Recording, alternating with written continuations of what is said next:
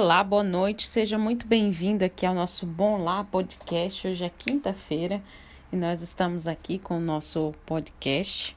Nós estamos lendo o livro Pastoreando o Coração da Criança.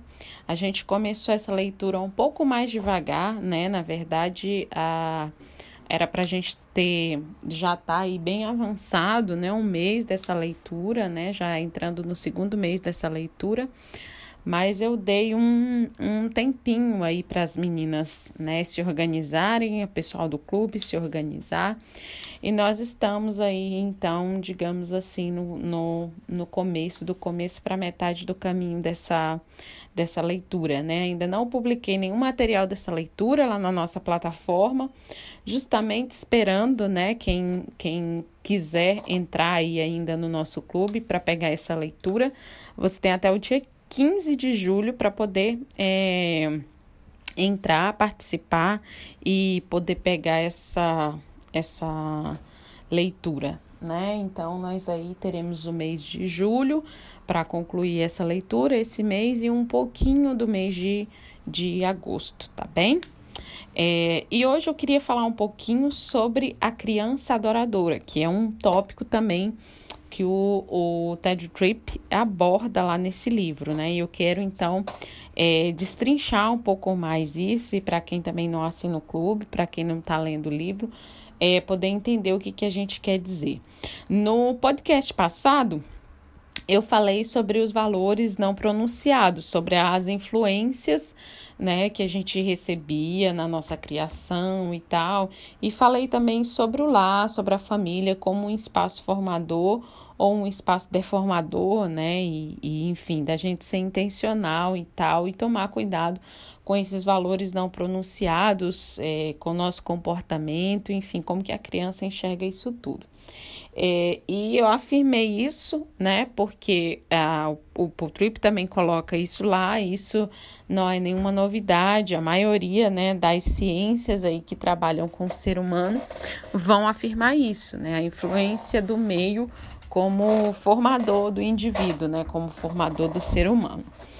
É, só que há uma matriz, digamos assim, vou chamar aqui de matriz, mais uma camada, enfim, há uma dimensão mais profunda do que o as influências externas que a gente recebe.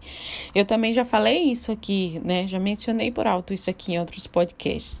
E essa influência, né, essa matriz é o nosso coração, né? O coração da, da criança. Eu falei é, bastante sobre isso quando eu, quando eu falei no, no podcast a importância, né, de pastorear o coração. Mas hoje eu queria falar sobre a questão desse coração ser religioso. E o que, que isso significa? Porque quando a gente pensa em adoração, quando a gente pensa em ser religioso, a gente já liga isso a uma prática, ou de à igreja, ou de, enfim, né? A pessoa a gente fala, ah, a pessoa é religiosa ela né, vai todo dia na igreja, ela adora cristais, né? Ela é mais esotérica, então a gente chama ela de religiosa, é, ou essa pessoa, enfim, a pessoa que de fato pratica algum tipo de ato religioso.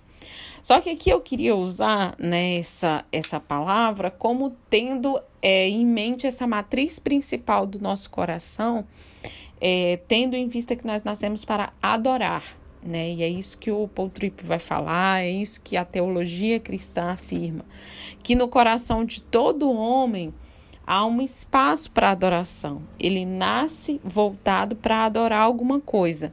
Por causa do nosso pecado, a gente nasce com esse coração é, sem o direcionamento certo para adoração. A gente nasce com esse coração é, tentando adorar outras coisas, tentando adorar a, a, nós mesmos, tentando satisfazer os nossos desejos. E a gente vive nessa busca incessante, né? E essa busca só acaba quando a gente encontra de fato quem a gente foi feito para adorar né, que é o próprio Deus. Agostinho vai falar sobre isso, né? Que nosso coração vai achar descanso em Deus. E, e ele está se referindo muito a isso, né? A, a, esse aspecto religioso do nosso coração. Então, os atos religiosos, as práticas religiosas, na verdade, elas são fruto de um coração que já é adorador. Né, que pode estar tá adorando a Deus ou que pode estar tá adorando a outras coisas. Dentro da teologia, a gente chama essas outras coisas de ídolos, né? Então, quando a gente não adora Deus, a gente adora algum ídolo. E é importante fazer um esclarecimento aqui também, porque quando a gente pensa nessa questão de ídolos, né, principalmente os cristãos é, mais protestantes, né, que são protestantes, eles já acham que ídolo é um, um, uma coisa feita de madeira, uma coisa feita, né, um, uma estátua, né, ah, enfim, ele vai achar que ídolo é isso. E essa concepção é uma concepção muito perigosa, né? Porque isso tira da gente, tira da nossa mente o que de fato é um ídolo, né? Esses ídolos feitos com as mãos, né? É, são reflexo dos ídolos que habitam o próprio coração. Então, o ídolo não, não é necessariamente algo material, algo tangível, algo que eu possa tocar, né? Mas a idolatria, ela está é, dentro das coisas criadas, dentro daquilo que é, você adora no lugar do Criador né, no lugar de Deus. Então, isso pode ser o dinheiro, pode ser o sexo, pode ser a música, pode ser até mesmo o seu filho. Né? Se você ama o seu filho mais do que a Deus, você está transformando o seu filho no ídolo, o seu marido num ídolo. Então, a gente nasce com essa estrutura religiosa, com esse coração religioso. E a criança não é diferente né? Ela tá prostrada, digamos assim, diante de alguém. Então a questão não é se a criança vai adorar ou não, né? O, o Ted Tripp mesmo coloca isso lá. É quem a criança vai adorar. Então, se eu parto desse princípio, né, que o coração da criança ele é religioso, que ele, por causa do pecado, ele já nasce em rebelião contra Deus, ou seja, essa criança ela já vai ter uma extrema dificuldade de adorar quem ela deveria adorar. A minha missão como pai, como mãe, e o meu projeto educacional, digamos assim, para o meu filho, ele tem que contemplar o direcionamento correto do coração dessa criança. Isso é o mais importante. Mais importante não é se essa criança vai ser bem desenvolvida, se ela vai ser um médico, um engenheiro, um dentista, se ela vai ser um cidadão de bem, se ela vai ser, enfim, dentro do meu projeto educacional, o que, que eu quero para o meu filho, a coisa mais importante deveria ser, ser isso. Né? Eu quero que ele tenha um coração adorador e que ele adore né, o seu Criador, que ele adore a, a pessoa certa, né, digamos assim. E é exatamente nesse ponto aqui que a educação cristã ela se difere de todos os outros modelos de criação, porque nenhum outro modelo vai contemplar, pelo menos dessa forma, é, esse aspecto, que é o aspecto do coração adorador da criança. Nenhuma ciência consegue chegar a esse ponto né? A não ser a teologia, a não ser a, a aquilo que a própria palavra de Deus fala. Então, não é que a gente vai é, virar um ET no mundo e desconsiderar as ciências.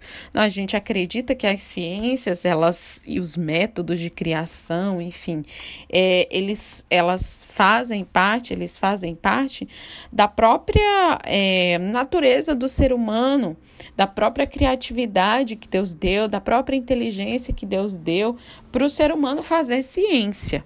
É, então, a, a Bíblia não é um livro científico, né? Não é um livro exaustivo nesse sentido. Mas ela contém os princípios e ela chega onde as ciências não conseguem chegar. Então, a gente vai ter muita ajuda para compreender e para colocar esse nosso projeto de criação de filhos em prática. A gente vai ter muita ajuda da, da psicologia, a gente vai ter muita ajuda da medicina, a gente vai ter muita ajuda da neurociência, gente vai ter muita ajuda da pedagogia, das mais diversas ciências, né? é, para entender o nosso filho, enfim, para trilhar com o nosso filho. Mas nenhuma dessas, dessas ciências vai conseguir chegar a esse âmago da questão, né? Nós já falamos também isso no outro podcast, que é o coração da criança e o coração religioso da criança. Então essa criança ela precisa ser direcionada esse coração adorador ah, precisa ser direcionado para a adoração correta. Então, é, no podcast anterior, né, é, no, antes do anterior, na verdade, no podcast número 17, se eu não me engano, eu falei sobre essa questão do âmago, sobre essa questão do coração.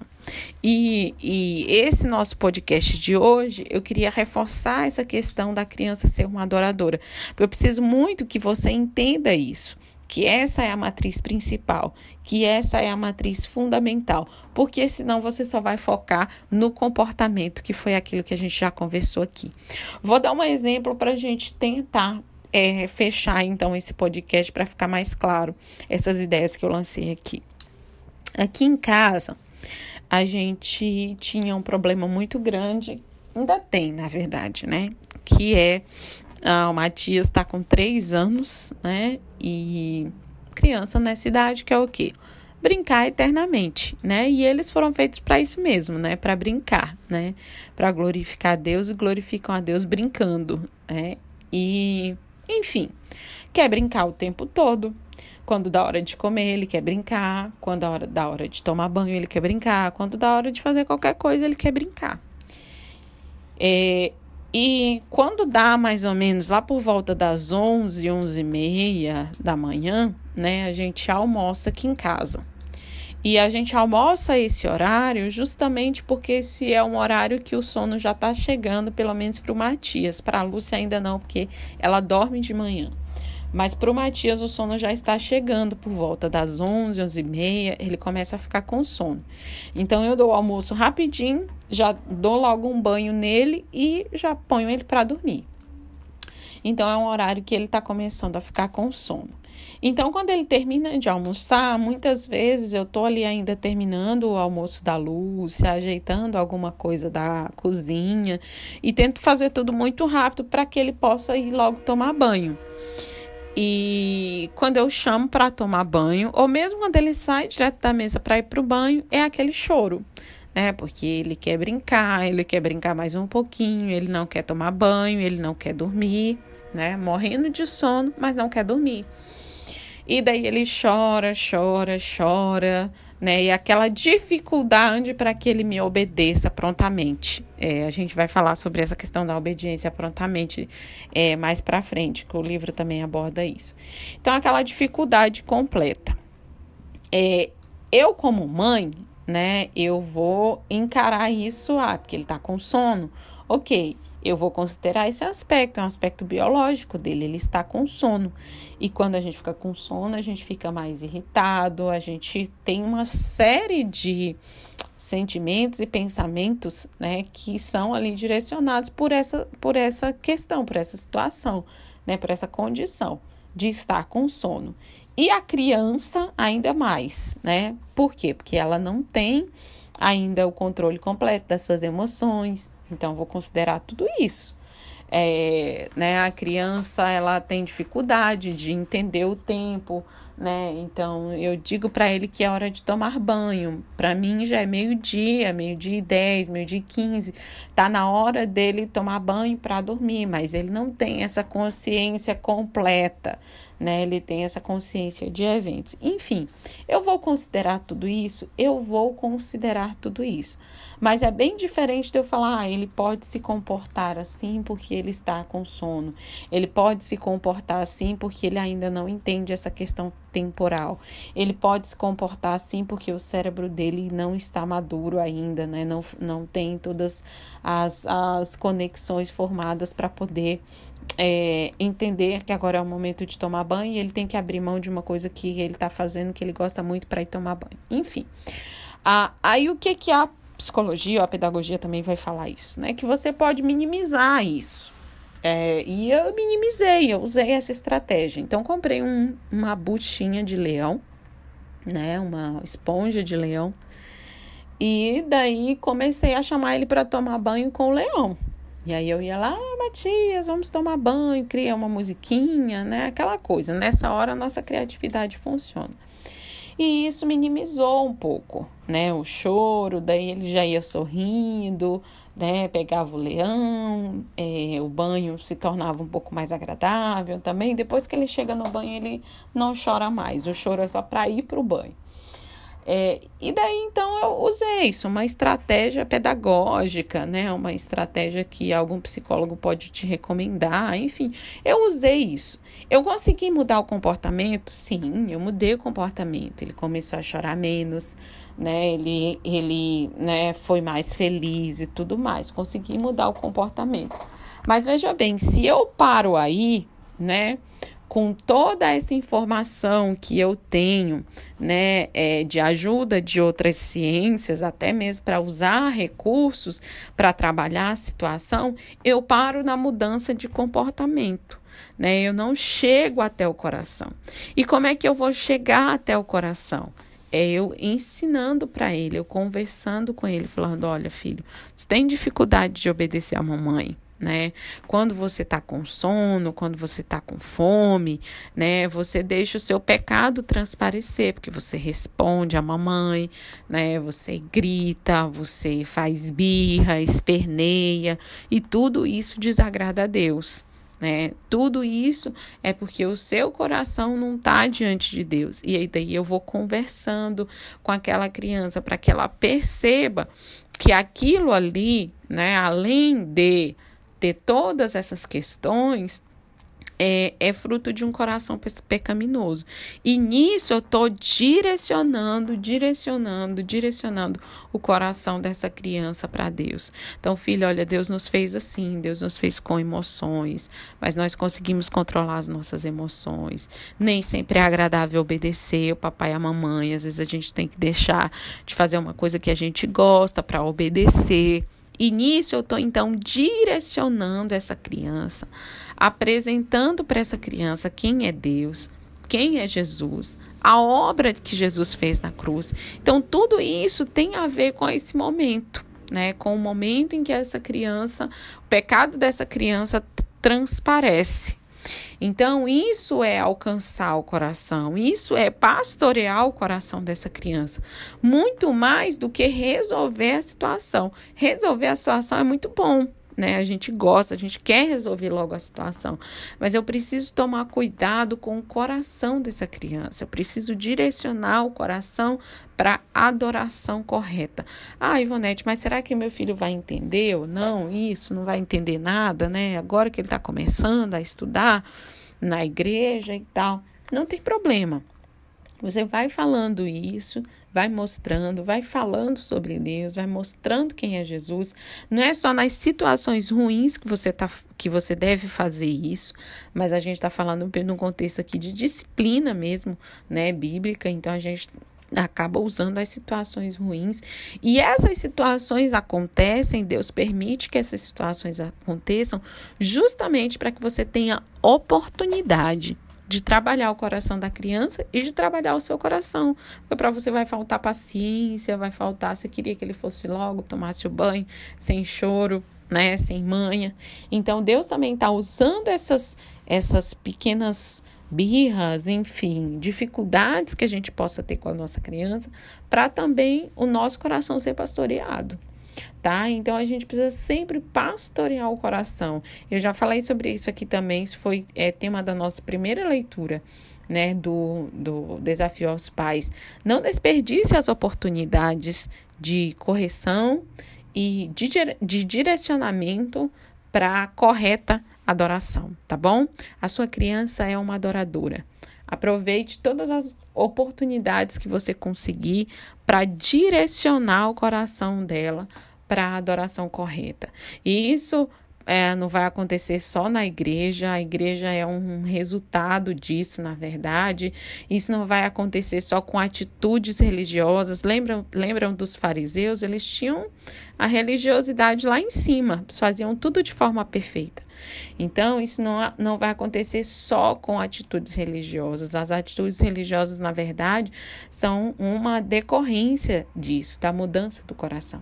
E isso vai acontecer no âmbito do lar no momento que você estiver corrigindo seu filho, que você estiver disciplinando e que você estiver pastoreando o coração dele. Tá bom? Já falei demais, já extrapolei o nosso tempo, então a gente se vê na próxima quinta-feira no nosso próximo podcast. Um abração.